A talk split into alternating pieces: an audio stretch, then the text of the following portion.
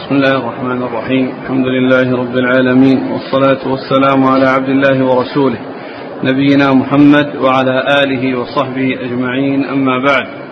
قال الإمام الحافظ أبو عيسى الترمذي رحمه الله تعالى قال في جامعه في كتاب العلل قال أبو عيسى والقراءة على الإمام والقراءة على العالم إذا كان يحفظ ما يقرأ عليه.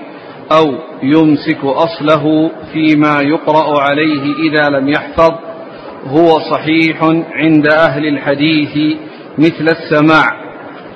قال حدثنا حسين بن مهدي البصري قال حدثنا عبد الرزاق قال أخبرنا ابن جريج قال قرأت على عطاء بن أبي رباح فقلت له كيف أقول؟ فقال قل حدثنا سويد بن نصر. قال أخبرنا علي بن الحسين بن واقد عن أبي عصمة عن يزيد النحوي عن عكرمة أن نفرا قدموا على ابن عباس رضي الله عنهما من أهل الطائف بكتب من كتبه فجعل يقرأ عليهم فيقدم ويؤخر فقال إني بلهت إني بلهت لهذه المصيبة فاقرأوا علي. فإن إقراري به كقراءتي عليكم.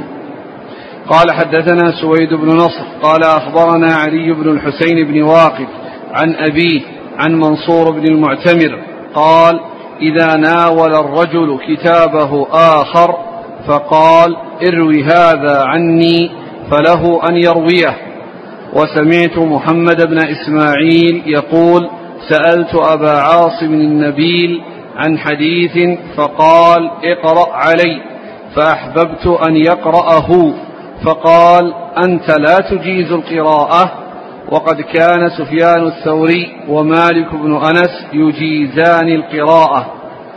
قال حدثنا أحمد بن الحسين قال حدثنا يحيى بن سليمان الجعفي البصري قال قال عبد الله بن وهب ما قلت حدثنا فهو ما سمعت مع الناس. وما قلت حدثني فهو ما سمعت وحدي وما قلت أخبرنا فهو ما قرئ على العالم وأنا شاهد وما قلت أخبرني فهو ما قرأت على العالم قال سمعت أبا موسى محمد بن المثنى يقول سمعت يحيى بن سعيد القطان يقول حدثنا وأخبرنا واحد قال أبو عيسى كنا عند أبي مصعب المديني فقرئ عليه فقرئ عليه بعض حديثه. فقلت له كيف تقول؟ فقال قل كيف نقول؟ قال أبو عيسى كنا عند, أبو عند أبي مصعب المديني. فقرئ عليه بعض حديثه. فقلت له كيف نقول؟ فقال قل حدثنا أبو مصعب. قال أبو عيسى وقد أجاز بعض أهل العلم الإجازة. إذا أجاز العالم لأحد أن يروي لأحد عنه شيئا من شيئا من حديثه فله أن يروي عنه. بسم الله الرحمن الرحيم. الحمد لله رب العالمين وصلى الله وسلم وبارك على عبده ورسوله نبينا محمد وعلى آله وأصحابه أجمعين. أما بعد فهذه المسألة وهي مسألة العرض على الشيخ والقراءة عليه وهو يسمع إذا كان حافظا لحديثه أو ممسكا بالأصل المشتمل على حديثه فهذا يسمى عرضا أي عرضا على الشيخ عرض حديثه عليه. من كتاب وهو يسمع ممسك بأصله أو حافظ لحديثه فإن ذلك فإن هذه طريقة صحيحة ورواية صحيحة وهي مثل السماع في القبول والاعتماد عليها وإن كانت دونها لأن السماع هو الأصل وهو أعلى شيء وذلك بأن يكون الشيخ يحدث والتلميذ يسمع فيقول سمعت وهذه أعلى طرق التحمل وهي أن يحدث الشيخ ويسمع التلميذ من كلامه يسمع كلامه فيروي عنه ما سمع فيقول سمعت. وأعلى ما يكون في السماع الإملاء. إذا كان يملي عليه إملاء فإن هذا أمكن وأفضل وأعلى ما يكون في التحديث وعلى هذا فالسماع من لفظ الشيخ وهو يتكلم بحديثه أو يملي حديثه هذه أعلى صيغ التحمل. هذه أعلى طريق طرق التحمل ويكون الشيخ يحدث والتلميذ يسمع فيعبر بسمعت وهي أعلى شيء في التحمل وفي الأداء. التحمل الشيخ يحدث والتلميذ يسمع والأداء يقول التلميذ سمعت والأداء يقول التلميذ سمعت فهي أعلى شيء. وأعلى شيء في السماع كما قلت هو الإملاء. كون الشيخ يملي على التلاميذ وهم يكتبون. يملي على التلاميذ وهم يكتبون هذا هو أعلى ما يكون في في في, في, في, في, في التحمل والأداء. أعلى ما يكون في التحمل والأداء بأن يكون التلميذ هو نفسه يملي عليهم أو يحدثهم ويسمعهم والتلاميذ يسمعون أو يكتبون فيرمون فيروون بسمعت أو حدثني أو حدثنا. هذا ما يتعلق بالنسبة للتحمل. أما بالنسبة للأداء فإن التلميذ يقول حدثني ويقول سمعت. أما بالنسبة للعرض فإنه لا يقول سمعت لأنه ما سمع. وإنما يقول أخبرنا أو قرأت عليه أو قرئ عليه وأنا أسمع. وأولى ما يقال قرأت عليه إذا كان قارئا. وإذا كان سامعا لمن يقرأ عليه يقول قرئ عليه وأنا أسمع. هذا هو الأولى. وهذا هو التعبير الصحيح الدقيق الذي فيه بيان الواقع حيث يقول قرأت عليه كذا أو قرئ عليه وأنا أسمع لأن هذا تعبير مطابق للواقع. بخلاف أخبرنا فإنه يعبر عنها بهذا يعبر عن العرض بأخبرنا. وبعض العلماء يسوي بين حدثنا وأخبرنا فيكون فيه التباس بالسماع. لكن إذا عبر بقرأت أو قرئ عليه وأنا أسمع فإن هذا هو الوضوح والبيان الذي لا خفاء فيه ولا غموض. ولهذا نجد بعض العلماء في الأسانيد يقول قرأت مثل ما جاء في صحيح مسلم رواية يحيى بن يحيى النسابوري يقول قرأت على مالك قرأت على مالك كذا وكذا ويذكر الإسناد فيأتي بقرأت يأتي بقرأت وبعض المحدثين ما يقرأ ولكن يقرأ غيره. فيقول قرئ عليه وأنا أسمع. قرئ عليه وأنا أسمع. إذا العرض الذي هو التحمل الذي هو التحمل الرواية الرواية فيه رواية صحيحة والطريقة أو صيغة التحمل صيغة الأداء لهذا الذي تحمله أن يقول قرأت عليه أو قرئ عليه وأنا أسمع أو أخبرنا. وبعض العلماء لا يفرق يسوي بين حدثنا وأخبرنا فيستعملها في التحديث ويستعملها في العرض. وبعض العلماء يفرق ولهذا نجد أن بعض العلماء الذين يعنون بالتفريق بين الصيغ في الأسانيد وكذلك المحافظة على الألفاظ في المتون يحافظون على حدثنا وأخبرنا. يحافظون على حدثنا وأخبرنا. فيأتون بحدثنا فيما كان مسموعا وبأخبرنا فيما كان مقروءا على الشيخ وهو يسمع. ولهذا نجد أن الإمام مسلم رحمه الله في أسانيده كثيرا ما يقول حدثنا فلان وفلان وفلان ويذكر عددا من شيوخه ثم يقول قال فلان حدثنا وقال الآخران أخبرنا. ويقول حدثنا فلان وفلان ثم يذكر صيغة شيوخه وأن منهم من قال حدثنا ومنهم من قال أخبرنا. ونجد أيضا عند الترمذي وعند غيره كما مرنا في بعض أسانيده أنه يذكر الحديث عن شيخين من شيوخه والشيخان يرويان عن شيخ واحد.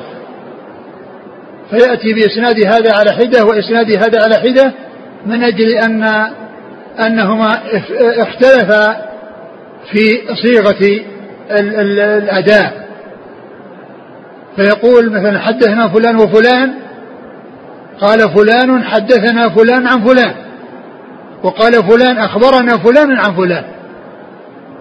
فلا يجمع بينهما فيقول آه، حدثنا فلان وفلان عن فلان وإنما يأتي بالسندين وبالطريقين من أجل الاختلاف في الصيغة فقط. حدثنا فلان وفلان قال فلان أخبرنا فلان وقال فلان حدثنا فلان.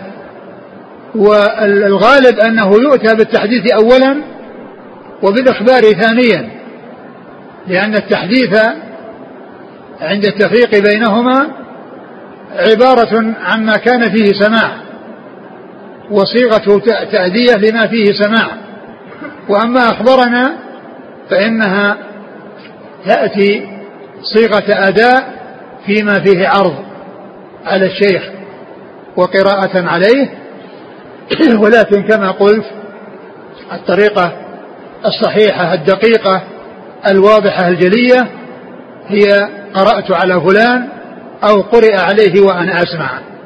وهذه لا لبس فيها ولا تحتمل التداخل مع حدثنا والتساوي بينها وبينها بل هذه آه، منفصلة عنها ومتميزة عنها بالصيغة التي تدل على المعنى وهي حدثني وسمعت أو قرأت على فلان أو قرئ عليه وأنا أسمع. وهذه المسألة من المسائل العامة التي ذكرها الترمذي في العلل لا لا تختص بكتابه وطريقته في كتابه وإنما هي مسألة من مسائل علم المصطلح وهي صيغة التحمل والأداء فيما يكون بالعرض والقراءة على الشيخ وهي ليست من المسائل المتعلقة بطريقته وقد مر بنا جملة من المسائل العامة والذي مر بنا حتى الآن فيما يتعلق بطريقته المسألة الأولى التي هي قوله ما جميع ما في كتابي معمول به إلا حديثين وكذلك ذكره الأسانيد إلى الفقهاء الذين نقل عنهم فإن تلك المسألة وهي أول مسألة في العلل تتعلق بطريقة في كتابه وأما المسائل التي بعد ذلك فإنها كلها تتعلق بعلم المصطلح بصفة عامة ولا تختص بطريقته في كتابه. وسيأتي للترمذي رحمه الله في بعض المسائل التي تختص بطريقته في كتابه ولكن أكثر المسائل التي أوردها في كتاب العلل هي من المسائل العامة التي لا تختص بكتابه رحمه الله. نعم نقرأ المثل. قال أبو عيسى والقراءة على العالم إذا كان يحفظ ما يقرأ عليه أو يمسك أصله فيما يقرأ عليه إذا لم يحفظ هو صحيح عند أهل الحديث مثل السماع. يعني هذا بيان أن العرض طريقة صحيحة للتحمل والأداء وأنها مثل السماع في الاعتبار وإن لم تكن مساوية له بل السماع أعلى من التحمل لأن السماع سماع كلام الشيخ بخلاف العرض فإنه يقرأ عليه وقد يذهل قد يحصل له ذهول قد يحصل له يعني نعاس فلا يكون متيقظا ومقرا للشيء الذي قرئ عليه ولهذا كانت صيغة السماع أو طريقة السماع هي أعلى طريقة وأفضل طريقة للتحمل والتعبير عنها في الأداء سمعت وحدثني. وقد ذكر الترمذي رحمه الله الطريقتين في القراءة على الشيخ. وأنه أن يكون يحفظ كتابه أو يحفظ حديثه وليس بيده كتاب والتلميذ يقرأ عليه أو أنه لا يحفظ حديثه في صدره ولكنه يحفظه في كتابه فيمسك أصله والتلميذ يقرأ وهو ينظر في الكتاب وفيما يقرأه التلميذ هل ما يقرأه مطابقا للكتاب أو ما أو لا يطابقه والنتيجة من وراء هذا هي أنها طريقة صحيحة للرواية وأنها معتبرة وأنها كالسماع في اعتبارها وقبولها لا في التساوي والتماثل تماما بين العرض والسماع فإن السماع أعلى من العرض وأرجح منه وأعلى شيء في السماع كما أشرت هو الإملاء هو كون الشيخ يملي وهم يسمعون صوته يملي لأن هذه أدق وأمكن وأوضح. نعم. قال حدثنا حسين بن مهدي البصري قال حدثنا عبد الرزاق قال أخبرنا ابن جريج قال قرأت على عطاء بن أبي رباح فقلت له كيف أقول؟ فقال قل حدثنا. قال حدثنا سويد بن نصر قال أخبرنا علي بن الحسين بن واقد عن أبي عصمة عن يزيد النحوي عن عكرمة أن نفرا قدموا على ابن عباس من أهل الطائف بكتب من كتبه فجعل يقرأ عليهم فيقدم ويؤخر فقال إني بلهت لهذه المصيبة فاقرأوا علي فإن إقراري به كقراءتي عليكم. هذا أثر عن ابن عباس رضي الله تعالى عنهما في العرض عليه وأنهم عرضوا عليه شيئا من كتبه وأنه آه، قال اقرأوا علي آه، اقرأوا علي فإن فإنه حصل له تأثر بسبب ضعف بصره أول الأمر ثم إنه تم فقد بصره في آخر الأمر. ف فهذه المصيبة التي حصلت له وهي ضعف بصره آه، جعلته لا يتمكن من القراءة ومن الشيء الذي كان يستطيعه لما كان صحيح البصر سليم البصر. ولكن هذا الإسناد وهذه الرواية غير صحيحة لأن فيها أبو عصمة نوح بن أبي مريم وهو من الوضاعين ومن الكذابين فلا يعتبر ولا يصح هذا الأثر عن ابن عباس رضي الله تعالى عنه. نعم. قال حدثنا سويد بن نصر قال أخبرنا علي بن الحسين بن واقد عن أبيه عن منصور بن المعتمر قال إذا ناول الرجل كتابه آخر فقال اروي هذا عني فله أن يرويه.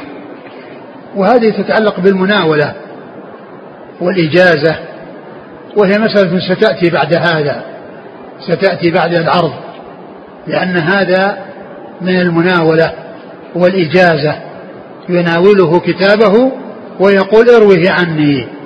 فيجمع بين كونه يسلم له الكتاب ويقول له اروه عني. فقوله اروي عني هذا إجازة بأن يروي, بأن يروي عنه الكتاب. وهذه أعلى آه، أعلى صور الإجازة. لأنها التي هي الإجازة المقرونة بالمناولة. الإجازة المقرونة في المناولة هي أعلى ما يكون في الإجازة لأنها آه لأنه سلم له الكتاب وأذن له برواية الكتاب. سلم له الكتاب وأذن له برواية الكتاب فهذه أعلى ما يكون في الإجازة وهي مسألة ستأتي بعد آه مسألة العرض. نعم. قال وسمعت محمد بن إسماعيل يقول سألت أبا عاصم النبيل عن حديث فقال اقرأ علي فأحببت أن يقرأه فقال أنت لا تجيز القراءة وقد كان سفيان الثوري ومالك بن أنس يجيزان القراءة وهذا يتعلق بإجازة القراءة والأخذ بها والتحمل عن طريقها يعني أن ذلك طريقة صحيحة.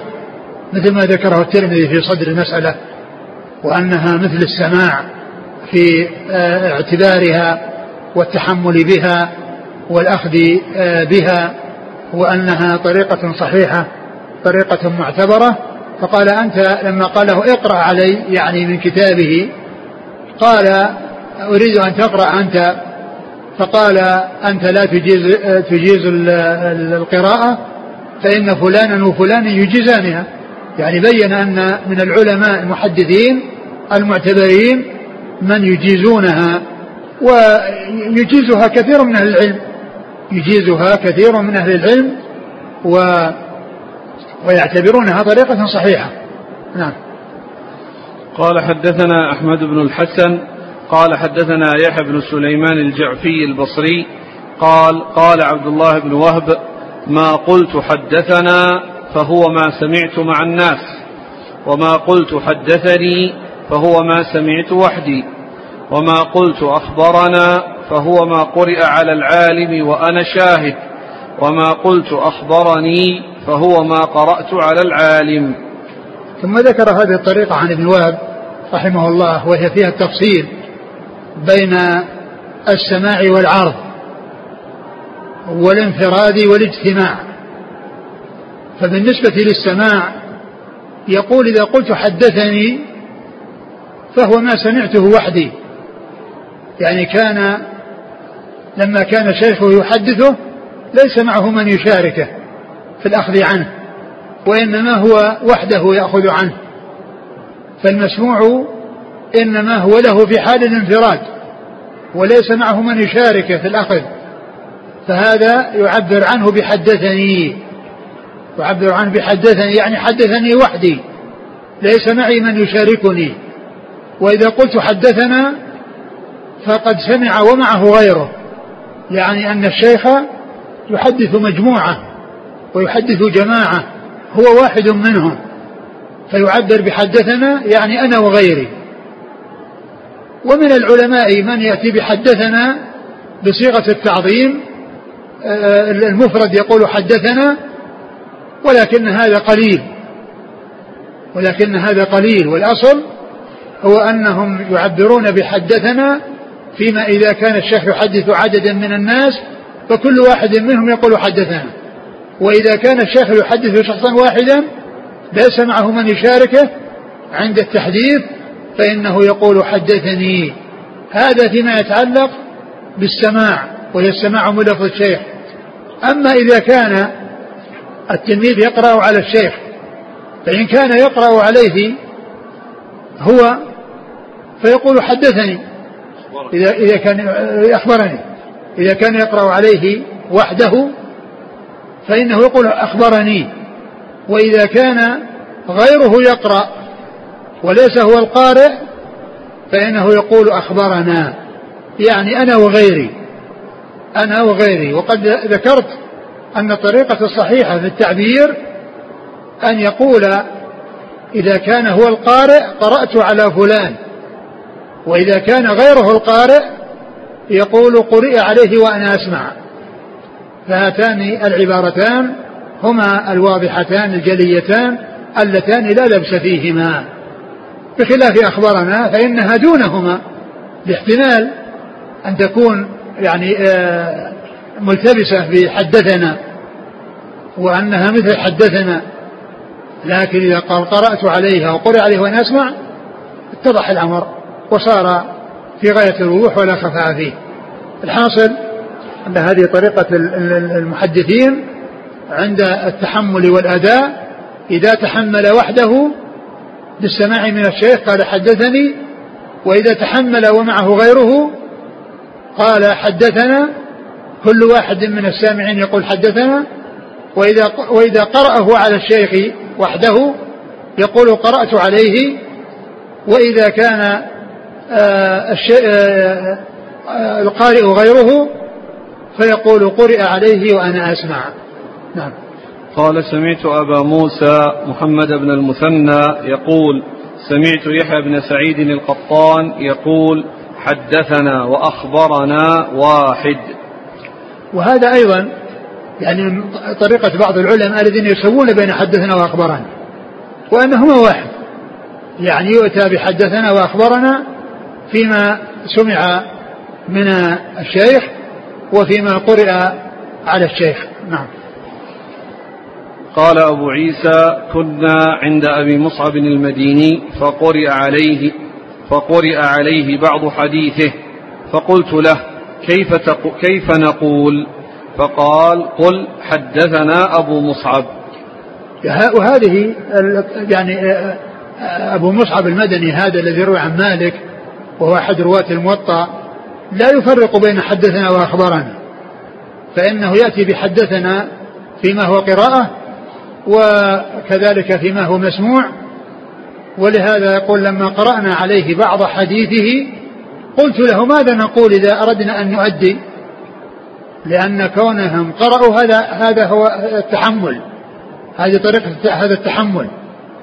فهم يسألون عن طريقة الأداء. إذا أردنا أن نبلغ غيرنا بهذا الذي تحملناه كيف نقول؟ كيف نعبر؟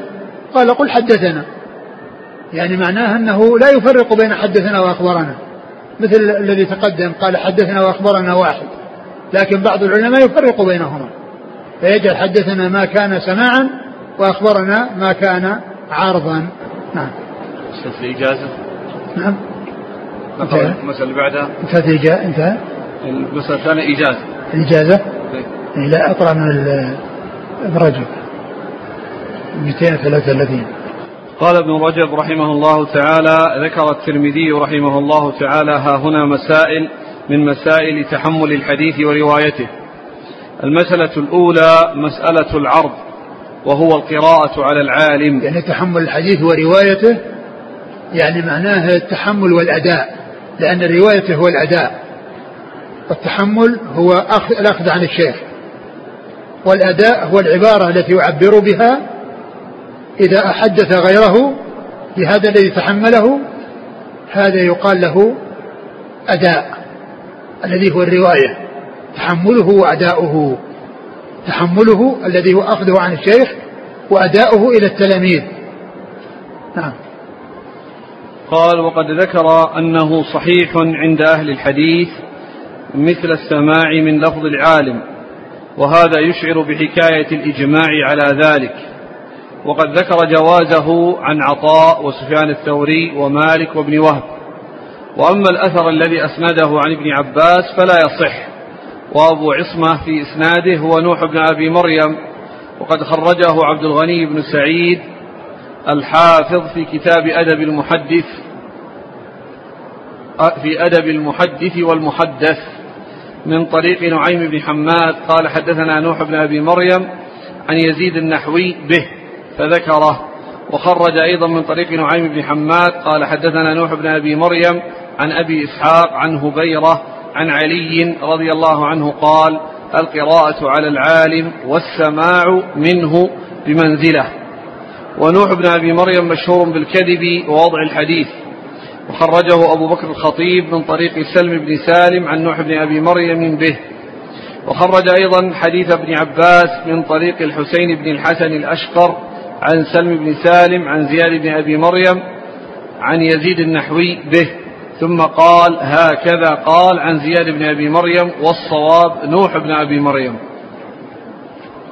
وخرج الخطيب أيضا من طريق أبي مقاتل السمرقندي عن سفيان عن الأعمش عن أبي ظبيان عن علي قال القراءة على العالم أصح من قراءة العالم بعدما بعدما أقر أنه حديث أنه حديثه. وهذا أيضا كذب على سفيان. وأبو مقاتل قد تقدم أنه متهم بالكذب. وخرج الرامه هذا يعني معناه أن العرض يكون أحسن من السماع وهذا غير صحيح. بل السماع هو هو هو الأفضل. السماع من لفظ الشيخ هي الطريقة الأولى الصحيحة. فالعرض لا يساويه وإنما هو دونه. فكيف يكون أعلى منه؟ نعم. وخرج الرام هرمزي في كتابه المحدث الفاصل من طريق محمد بن منصور الجواد عن يحيى بن سليم عن ابن جريج عن عكرمة عن ابن عباس أنه قال اقرأوا علي فإن قراءتكم علي كقراءتي عليكم. ويحيى بن سليم تركه أحمد ولعل ابن جريج دلسه عن غير ثقة. وخرج الخطيب من طريق إسحاق بن الضيف عن إبراهيم بن الحكم قال حدثني أبي عن عكرمة قال قال ابن عباس اقرأوا علي فإن قراءتكم علي كقراءتي عليكم. وإبراهيم بن الحكم ضعيف. ورواه أيضا حفص بن عمر العدني وهو ضعيف عن الحكم بن أبان بنحو سياق أبي عصمة نوح بن أبي مريم. خرجه البيهقي من طريقه ولا يصح هذا عن علي ولا عن ابن عباس. وقد روي عن أبي هريرة من طريق علي بن معبد قال حدثنا شعيب بن إسحاق الدمشقي عن سعيد بن أبي عروبة عن قتادة إن شاء الله عن بشير بن نهيك قال كنت آتي أبا هريرة فآخذ منه الكتب فأنسخها ثم أقرأها عليه فأقول هذه سمعتها منك فيقول نعم.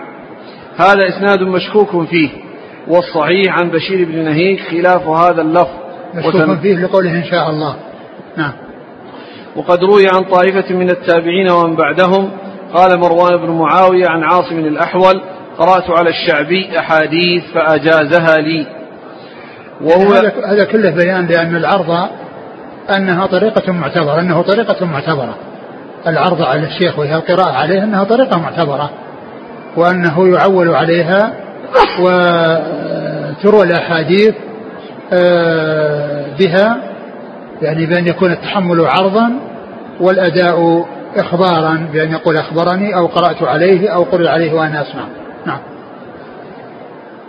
وروي أيضا عن مروان عن إسماعيل عن الشعبي مثله. وروى أبو حمة قال حدثنا عبد الرزاق قال أخبرنا معمر عن أيوب عن ابن سيرين أنه كان يجيز العرض. وروى داود بن عطاء المديني وفيه ضعف عن هشام بن عروة عن أبيه قال عرض الكتاب والحديث سواء. يعني سواء في أنه طريقة صحيحة. في أنه طريقة صحيحة. يعني يؤخذ بهذا كما يؤخذ بهذا. لكن هذا أرفع من هذا. نعم. وعن جابر بن محمد عن أبيه مثله وروى حنبل بن إسحاق والأثرم قال حدثنا أبو عبد الله قال حدثنا محمد بن الحسن الواسطي قال حدثنا عوف أن رجلا قال للحسن معي أحاديث فإن لم تكن ترى بالقراءة بأسا قرأت عليك. قال ما أبالي قرأت عليك أو قرأت علي وأخبرتك أنه حديثي أو حدثتك به.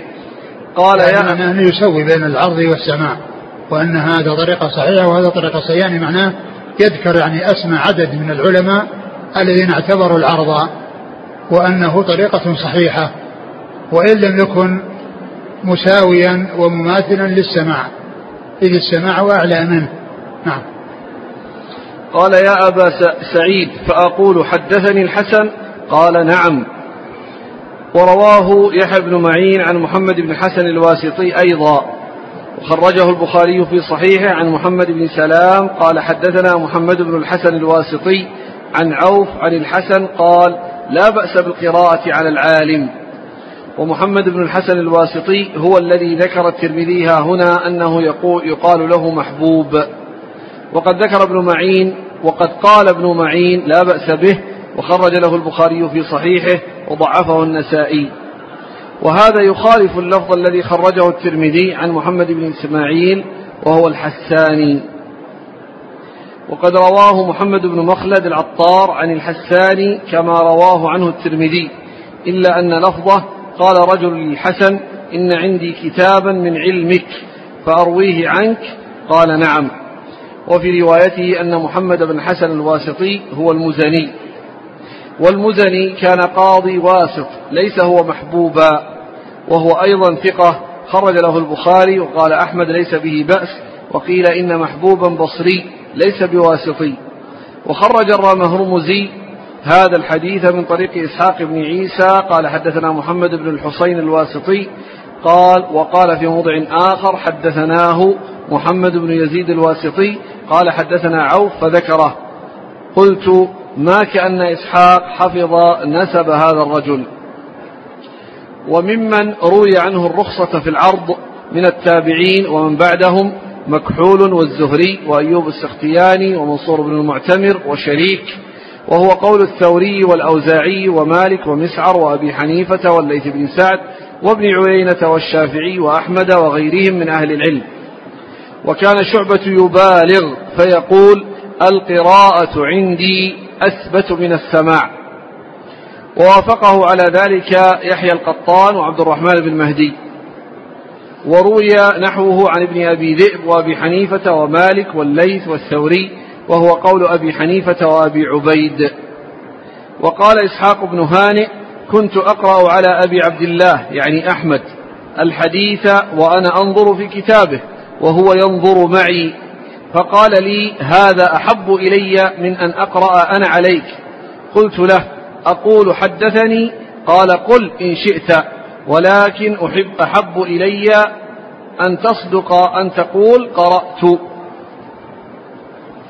وكره طائفة العرض منهم وكيع ومحمد بن سلام وأبو مسهر وأبو عاصم وحكي ذلك عن أهل العراق جملة وكان مالك ينكره عليهم.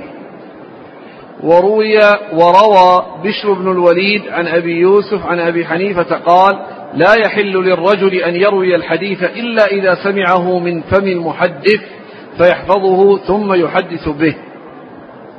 واستدل البخاري وغيره على صحة العرض بحديث الضمام بن ثعلبة رضي الله عنه وقد ذكر الترمذي ذلك عند تخريجه لحديثه في أول كتاب الزكاة. واستدل يعني ذاك الذي فيه قال أنت تخاطب الرسول صلى الله عليه وسلم الله أمرك بكذا الله أمرك بكذا الله أمرك فيقول نعم. يعني معناه أنه عرض على الرسول صلى الله عليه وسلم والرسول صلى الله عليه وسلم أقره يعني بهذا الذي قاله مضيفا إياه إلى رسول الله عليه الصلاة والسلام. يعني هذا هو الحديث الذي استدلوا به على آه، حصول العرض وعلى ثبوت الرواية به. وأن التحمل فيه صحيح لأن ضمام بن ثعلبة قال يعني يعني سأله عن يعني آه، أنت أمر آه الله أمرك بكذا الله أمرك بكذا وكل ذلك يقول رسول الله صلى الله عليه وسلم نعم. نعم. قال واستدل مالك وغيره بعرض القرآن على القارئ وبقراءة الصحيفة بالدين على من عليه الحق فيقر بها فيشهد عليه. وقد اشترط الترمذي لصحة العرض على العالم أن يكون العالم حافظا لما يعرض عليه أو يمسك أصله بيده عند العرض عليه إذا لم يكن حافظا. وهذا اللي ذكره في صدر المسألة. نعم. ومفهوم كلامه أنه إذا لم يكن المعروض عليه حافظا ولا أمسك أصله أنه لا تجوز الرواية عنه بذلك العرض. وقد قال أحمد في رواية حنبل لا بأس بالقراءة إذا كان رجل يعرف ويفهم ويبين ذلك. قال سعيد بن مروان البغدادي سمعت يحيى بن إسماعيل الواسطي يقول القراءة على مالك بن أنس مثل السماع من غيره. وهذا يرجع إلى أصل وهو أن الضرير والأمي إذا لم يحفظ الحديث فإنه لا تجوز الرواية عنهما ولا تلقينهما ولا القراءة عليهما من كتاب. وقد نص على ذلك أحمد في رواية عبد الله في الضرير والأمي. لا يعني إذا كان إذا كان لا يحفظ. لأنه ذكر الحفظ وإمساك الكتاب. وإمساك الكتاب هذا لا يتأتى من الأعمى. والحفظ يتأتى من الأعمى. لكن إذا كان لا يحفظ والإمساك يعني ليس من شأنه لأنه لا يرى فهذا هو الذي فيه الخلاف. نعم. وقد نص على ذلك أحمد في رواية عبد الله في الضرير والأمي لا يجوز أن يحدث إلا بما يحفظا وقال كان أبو معاوية الضرير إذا حدثنا بالشيء الذي نرى أنه لا يحفظه يقول في كتابي كذا وكذا ولا يقول حدثنا ولا سمعت. وكذلك قال يحيى بن معين في الضرير والأمي نقله عنه عبد الله بن أحمد وعباس الدوري. وقال أبو خيثمة كان يعاب على يزيد بن هارون أنه كان بعدما أضر أضر يأمر من يلقنه من يلقنه حديثه من كتابه ويتحفظه. وأنكر طائفة على من كان يكتب من كتب موسى بن عبيدة الربذي. ثم يقرأها عليه وكان أعمى. وذكر ابن المديني عن أبي معاوية الضرير أنه قال ما سمعته من الشيخ وحفظته عنه قلت حدثنا. وما قرئ علي من الكتب قلت ذكر فلان. وكان عبد الرزاق يتلقن ممن يثق به كما كان يزيد بن هارون يفعله. وعلى قول هؤلاء يجوز العرض على الشيخ وإن كان ضريرا لا يحفظ أو أميا لا كتاب بيده إذا كان العرض ممن يوثق به. وقد رخص إذا كان العرض أو العارض. العرض. إذا كان العرض ممن يوثق به. نعم العرض يعني حصل. إذا كان العرض حصل ممن يوثق به. نعم العرض. إذا كان العرض حصل ممن يوثق به اللي هو العارض. نعم. وقد رخص ابن معين في السماع ممن ممن يتلقن إذا كان يعرف حديثه ويعرف ما يدخل عليه. فإن لم يعرف ما يدخل عليه فإنه كرهه. قال وحاصل الأمر أن الناس ثلاثة أقسام. حافظ متقن يحدث من حفظه فهذا لا كلام فيه. وحافظ نسي فلقن حتى ذكر. أو تذكر حديثه من كتاب فرجع إليه حفظه الذي كان نسيه. وهذا أيضا حكمه حكم الحافظ وكان شعبة أحيانا يتذكر حديثه من كتاب. ومن لا يحفظ شيئا وإنما يعتمد على مجرد التلقين فهذا هو الذي منع أحمد ويحيى من الأخذ عنه. واختلف العلماء أيضا في التحديث من الكتاب إذا كان المحدث لا يحفظ ما فيه وهو ثقة. فقال مالك لا يؤخذ العلم عمن هذه صفة عن عمن هذه الصفة صفته لأني أخاف أن يزاد في كتبه بالليل. وحكي أيضا عن أبي حنيفة يعني رحمه الله. الذي لا يتقن كتبه هو يعني فقد يزاد فيها شيء وهو لا يشعر. يزاد فيها شيء وهو لا يشعر. آه، تجاوز المسائل إلى المسألة الثانية. التي هي الأداء. صفحة 54 المسألة الثانية فيما يقول من عرض الحديث إذا حدث به. وقد ذكرت هذا الأداء لأن العرض هو التحمل. والأداء هو أن يحدث ويخبر بالشيء الذي أخذه عن طريق العرض. ماذا يعبر؟ ما هي العبارة التي يعبر بها؟ هل يقول حدثنا أو يقول أخبرنا أو يقول قرأت أو قرئ عليه؟ يعني هذا يتعلق بالأداء. لأن في تحمل وأداء. تحمل أخذ من الشيخ وأداء أداء إلى التلاميذ. نعم. وقد ذكر الترمذي بإسناده عن عطاء أنه أجاز أن يقول حدثنا وذكره أيضا عن أبي مصعب صاحب مالك. وعن يحيى القطان أنه قال حدثنا وأخبرنا واحد وسئل محمد بن نصر المروزي ما الفرق بين حدثنا وأخبرنا قال سوء الخلق كيف؟ كأن المقصود يعني يعني السؤال يعني عن هذا أنه يعني ما هو طيب وأن هذا من سوء الخلق نعم ما الفرق بين حدثنا و... يعني السائل يعني السؤال ما, نعم ما له نعم, مكان نعم. إيه. وروي وروى محمد بن سعيد بن الأصبهاني عن شريك مثل ذلك. وذكر الترمذي أيضا عن ابن وهب أنه كان لا يقول حدثنا إلا فيما سمع من لفظ العالم مع الناس. فإذا قرئ على العالم وهو شاهد قال أخبرنا. وإن سمع وحده قال حدثني. وإن قرأ وحده قال أخبرني. والقول الأول وهو الرخصة في أن يقول من عرض على العالم حدثنا هو مروي عن الحسن والزهري ومنصور والثوري ومالك وابن جريج وأبي حنيفة. ورواه محمد بن كثير عن الأوزاعي. وروي أيضا عن يحيى بن سعيد القطان. وقد تقدم مثله عن أحمد إلا أنه استحب أن يقول قرأت. وقال أحمد أيضا حدثنا وأخبرنا واحد نقله عنه سلمة بن شبيب وغيره.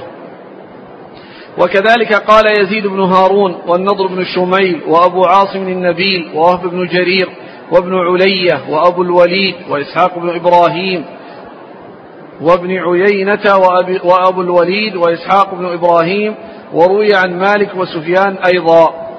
وقد, وقد جمع الطحاوي في التسوية بينهما جزءا. وأما القول الثاني وهو أن يقول في العرض أخبرنا وفي السماع حدثنا فهو محكي عن طائفة من العلماء منهم النسائي وقبله يونس بن عبد الأعلى وحكاه بعضهم عن أكثر أصحاب الحديث وهو مأثور عن ابن جريج قال يحيى بن سعيد كان ابن جريج صدوقا إذا قال حدثني فهو سماع وإذا قال أخبرنا أو أخبرني فهو قراءة. وإذا قال قال فهو شبه الريح يعني أنه لم يسمعه ولم يقرأه. يعني في يعني في تدليس. يعني في احتمال التدليس. وأن فيه سقوط. نعم. لأنه مدلس ابن جريج. وروي عن الأوزاعي أنه أمر في الرواية عنه بذلك وكذا نقله الربيع عن الشافعي. وذكر أبو داود في مسائله قال قيل لأحمد كأن أخبرنا أسهل من حدثنا. قال نعم هو أسهل حدثنا شديد. يعني و... حدثنا عبارة يعني قوية لا يعني لا تستعمل إلا في آه السماع. بخلاف أخبرنا فإنها تستعمل بالعرض. نعم يعني ولهذا التعبير أخبرنا أخف. وأسهل من من حدثنا لأن حدثنا آه تكون في السماع وأخبرنا تكون في العرض. نعم وقال عوف إذا قرأ العالم على العالم فقال حدثني فهي كذيبة. إذا نعم يعني, يعني هذا يعني يفرق بين حدثنا وأخبرنا. لأن كونه يعبر في عرض حدثني يعني يقول كذيبة. لأنه يعني ما سمع منه. لأن حدثني تؤتى فيما سمع من الشيخ. وهنا إنما قرئ عليه على الشيخ. لأنه يفرق بين حدثنا وأخبرنا. أما الذين لا يفرقون بين حدثنا وأخبرنا فهما واحد. يعبر عن العرض بحدثنا أو أخبرنا. نعم. وكذلك روي عن حماد بن زيد أنه منع في العرض أن يقول حدثنا. وقال عثمان بن أبي شيبة كان ابن المبارك يقول قرأت على ابن جريج ولا يقول أخبرنا وهذه لا شك أنها أدق وأوضح ولا إشكال فيها وهي بيان للواقع تماما بالعبارة يعني العبارة الواضحة قرأت على فلان نعم. وقال أحمد في رواية أبي داود يعجبني أن يقول كما فعل. يقول قرأت. نعم. وقال أحمد في رواية ابنه عبد الله كما فعل. يعني قول مطابق للواقع. الواقع هو قراءة والتعبير قراءة. نعم. وقال أحمد في رواية ابنه عبد الله إذا سمعت من المحدث فقل حدثنا. وإذا قرأت عليه فقل قرأت. وإذا قرئ عليه فقل قرئ عليه. قال وأحب إلي أن يبين كما كان. ولكن هذا محمول منه على الاستحباب كما تقدم ذلك صريحا عنه. ومن أصحابنا من حمله على الوجوب. وقال أبو القاسم البغوي كان أحمد لا يرى في العرض والإجازة أخبرنا ولا حدثنا. إنما رأيه أن يبين الراوي كما كان. يعني معناه يقول قرأت أو أجازني أو إجازة. نعم. وقرأ رجل على شريك ثم سأله فقال أقول حدثنا شريك فقال إذا تكذب. لأن و... ليس فيه تحديد ليس فيه سماع وإنما فيه عرض وقال يحيى بن سعيد ينبغي أن يحدث الرجل كما سمع فإن سمع يقول حدثنا وإن عرض يقول عرضت وإن كان إجازة يقول أجاز لي. وقال محمد بن كثير سألت الأوزاعي عن الرجل يقرأ على الرجل الحديث يقول حدثنا قال لا يقول كما صنع يقول قرأت. وقال ابن معين أرى إذا قرأ الرجل على الرجل أن يقول قرأت على فلان ولا يقول حدثنا وإذا قرئ على الرجل وهو شاهد فليقل قرئ على فلان وأنا شاهد يقول كما كان. وقال أحمد بن صالح المصري فيما قرأ, فيما قرأ على العالم يقول قرأت. قيل له فإن قال حدثنا قال لا ينبغي له أن يقول إلا كما قرأ. فإن قال حدثنا فلم يكذب. قيل له فإن قال أخبرنا وأنبأنا قال هو دون حدثنا. وقال محمد بن عبد الله الأنصاري يقول قرأت على فلان ولا يقول حدثني. وقال شعبة أحب أو وقال شعبة أحب إلي أن يبين. قال نعيم بن حماد ما رأيت ابن المبارك يقول قط حدثنا كأنه يرى أخبرنا أوسع. وأما تفريق ابن وهب بين أن يكون سماعه أو عرضه وحده أو مع غيره فيقول إذا كان وحده حدثني أو أخبرني وإذا كان مع غيره يقول حدثنا أو أخبرنا فهذا محمول على الاستحباب دون الوجوب. وقد روي مثل ذلك عن سعيد بن أبي مريم المصري وروي معناه عن طائفة من السلف. قال ابن أبي خيثمة حدثنا الوليد بن شجاع قال حدثني حمزة عن رجاء بن أبي سلمة عن ابن عون قال ربما حدثنا ابن سيرين فيقول حدثني أبو هريرة وربما قال حدثنا أبو هريرة. قال فنقول كيف هذا يا أبا بكر؟ قال أكون وحدي فيحدثني فأقول حدثنا وأكون في جماعة فيحدثنا فأقول حدثنا. يعني معناه أنها التعبير يعني الذي قلنا أنه نادر كما قال بعض أهل العلم. يعني يكون يقول حدثنا فيما إذا كان وحده. على اعتبار أن هذا جائز. وحدثني إذا كان هذه العبارة التي ليس فيها إلا بيان أنه سمع وحده. وقد ذكر أن هذا مبني على الاستحباب وليس على الوجوب. ولهذا قال عنه إنه يعني أحيانا يقول أخبرنا فيما إذا سمع وحده. يعني معناه هنا للتعظيم وليس للجماعة. نعم. وقال الوليد بن مزيد قلت للأوزاعي. مزيد. وقال الوليد بن مزيد قلت للأوزاعي كتبت عنك حديثا كثيرا فما أقول فيه؟ قال ما قرأته عليك وحدك فقل فيه حدثني. وما قرأته على جماعة أنت فيهم فقل فيه حدثنا. وما قرأته علي وحدك فقل فيه أخبرني. وما قرأ, وما قرأ علي جماعة أنت فيهم فقل فيه أخبرنا. وما أجزته لك وحدك فقل فيه خبرني. وما أجزته لجماعة أنت فيهم فقل فيه خبرنا. يعني هذه ما يتعلق بالإجازة والتعبير فيها وأنه يقول خبرنا حتى تتميز عن أخبرنا التي يؤتى بها في العرض. يعني معناه حدثنا في السماع وأخبرنا في العرض وخبرنا في الإجازة. وخرج الخطيب كلام ابن وهب الذي خرجه الترمذي من طريق ابن أخي ابن وهب عنه ثم قال هذا هو المستحب وليس بواجب عند أهل العلم. ثم ذكر يعني ليس بواجب أنه يقول حدثني بالإفراد بل يجوز له أن يقول حدثنا يعني بالجمع وهو يريد التعظيم ليس يريد الجمع أن معه غيره. نعم.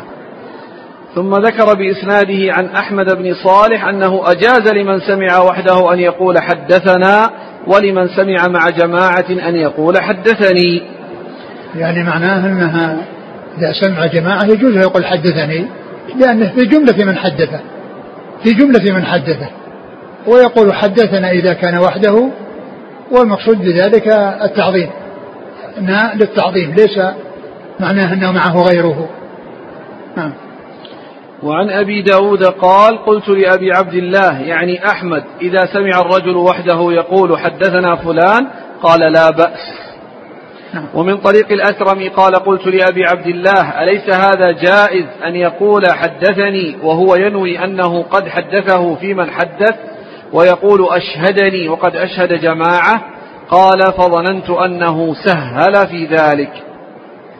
وعن ابن المبارك قال إذا حدث الرجل جماعة فليقل كل منهم حدثني.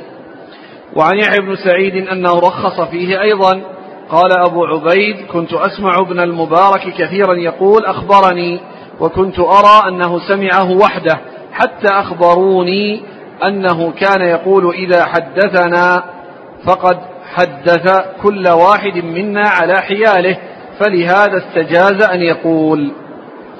وذكر البيهقي قول ابن وهب وسعيد بن أبي مريم الذي تقدم ذكره وقال هذا تفصيل حسن وعليه أدركنا مشايخنا وهو معنى قول أحمد والشافعي رحمهما الله.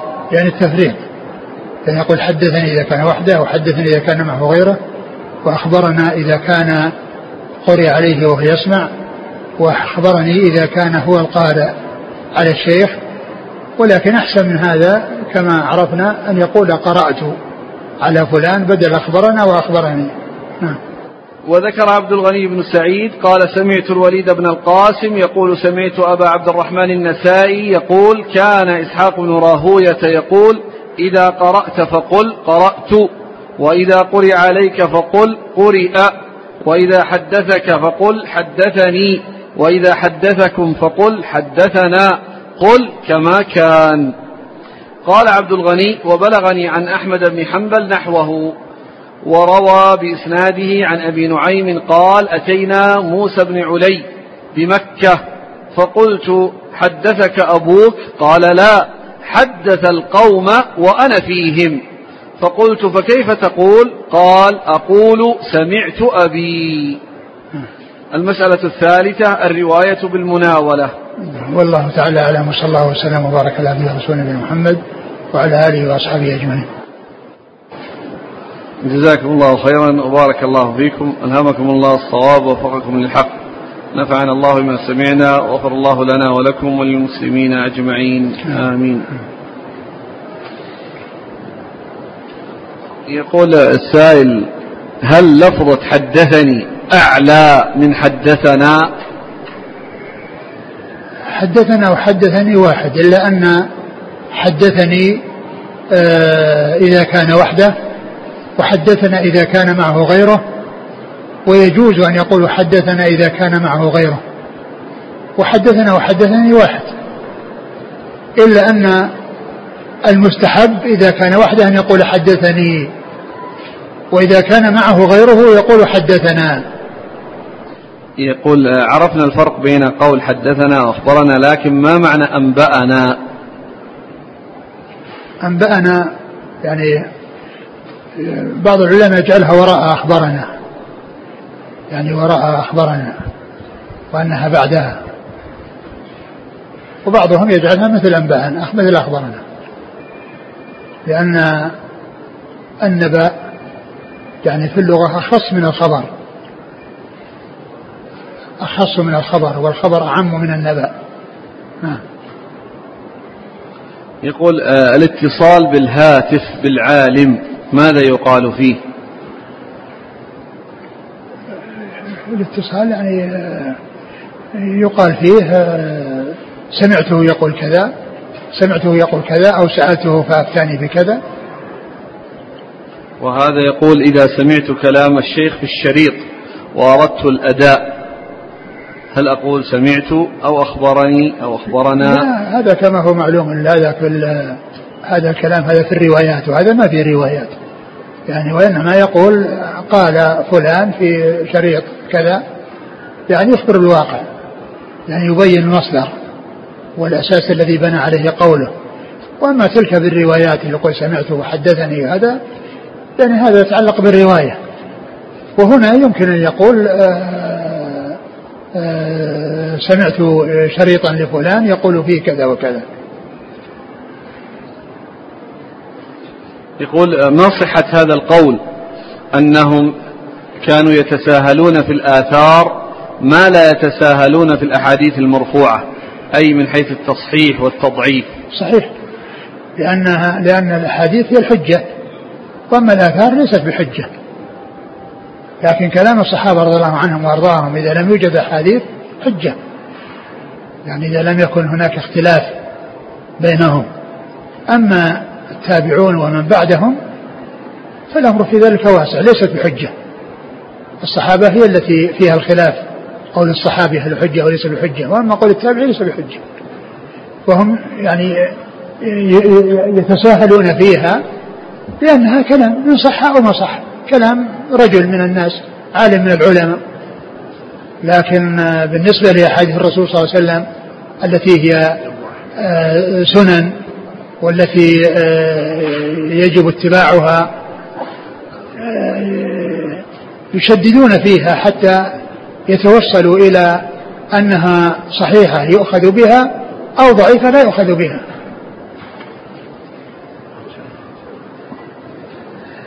هذا الأخ يقول أن السؤال الذي طرح عليكم يوم الأربعاء لم يتم لعله الجواب وهو هل علم الجرح والتعديل انقطع وزال أنه أو أنه لا وأنه لا يحتاج إليه في رجال هذا العصر؟ الجرح والتعديل فيما يتعلق بالنسبة للسابقين والذين يترتب على جرحهم وتعديلهم ثبوت الأحاديث أو عدم ثبوت الموجودون والمتأخرون ليس عندهم شيء يأتون به إلا ما أتى به السابقون وإنما ينظرون في كلام السابقين قال فلان كذا وقال فلان كذا وقال فلان كذا ثم يخلص إلى نتيجة. أما بالنسبة لهذا الزمان فالتعديل والتجريح موجود في المحاكم عند الشهود عندما يشهدون على شخص بأن عليه كذا فإن المدعى عليه يجرح الشهود بما يعلمه فيهم حتى يتخلص من شهادتهم إذا كانوا غير موثوقين وغير معتبرين. وكذلك أيضا في آه، الناس الذين آه، آه، يحصل منهم الإضلال ويحصل منهم الإفساد فكونه يبين حالهم حتى يحذروا يعني هذا يعني أمر مطلوب. لكن التوسع في هذا والاشتغال فيه حتى يؤدي الأمر إلى أن يتكلم أهل السنة بأهل السنة وينفر بعضهم من بعض. هذا لا يصلح ولا ينبغي.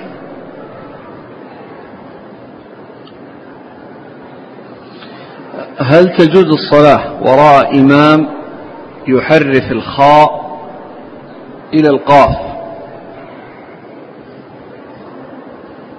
يحرف الخاء؟ لا صار القاف. هو هكذا كتب ثم مثل بمثال آخر. يحرف الغين على كل على كل على كل الإنسان الذي لا ينطق بالحروف وإنما ينطق بها على غير حقيقتها لا يصلح أن يكون إماما. لا يصلح أن يكون إماما ولا يجوز أن يولى إذا كان لا ينطق ببعض الحروف بأن ينطق بها في حرف آخر.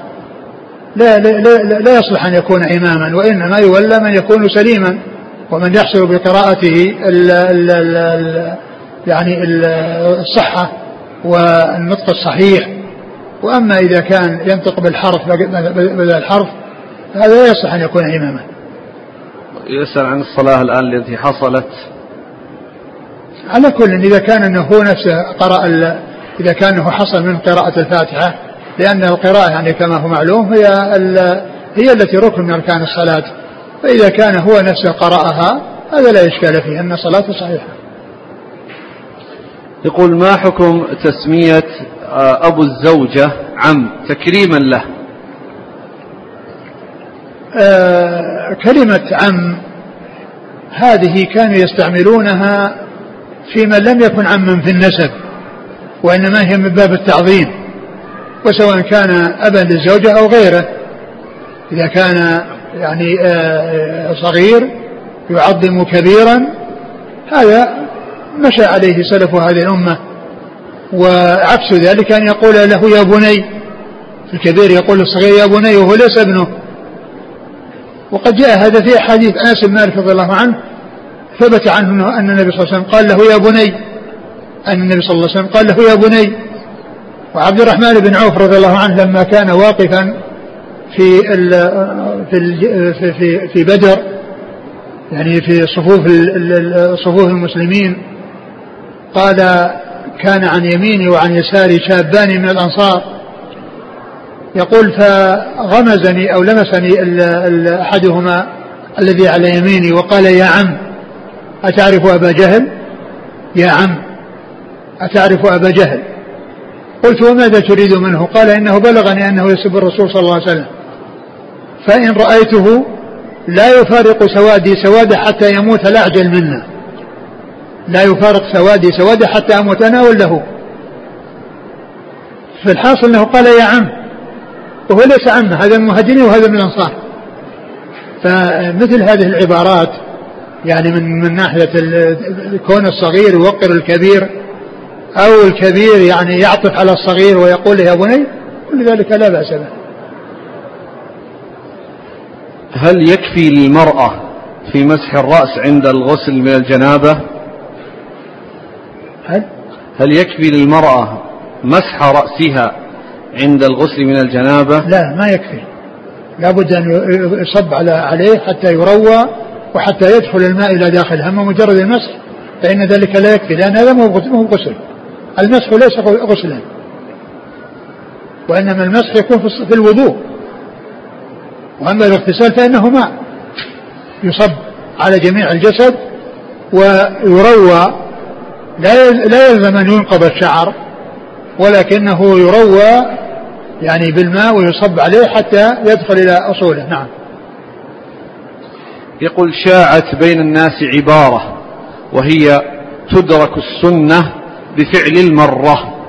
إيه؟ هل تدرك السنة بفعل المرة؟ هل ثبت ذلك عن أحد من السلف وما معناها؟ يعني معناه أن أن أن يعني آه، فعل السنة آه، كون الإنسان يعني يفعله ولو مرة واحدة يقال افعل السنة. لكن السنة المطلوب الإنسان يستمر عليها. أقول يستمر عليها ولكن كما هو معلوم قد يكون يعني بعض السنن لا يأتي به الإنسان دائما وأبدا. ولكنه يقال إنه متبع للسنه يعني حيث يكون ذلك يعني آه، فعله. ولو في بعض المرات يكون حصل منه فعل السنة لكن المحافظة على السنن والمداومة عليها ما أمكن لا شك أن هذا أفضل لأن الإنسان يحصل اجرا وثوابا كلما فعل سنة عن رسول الله صلى الله عليه وسلم. ومن ترك تلك السنة التي هي ليست واجبة فإنه يكون فاته أجرها. ولم آه، يحصل منه فعلها الذي يحصل له بذلك أجرها. نعم. جزاكم الله خيرا. سبحانك اللهم وبحمدك أشهد أن لا أنت أستغفرك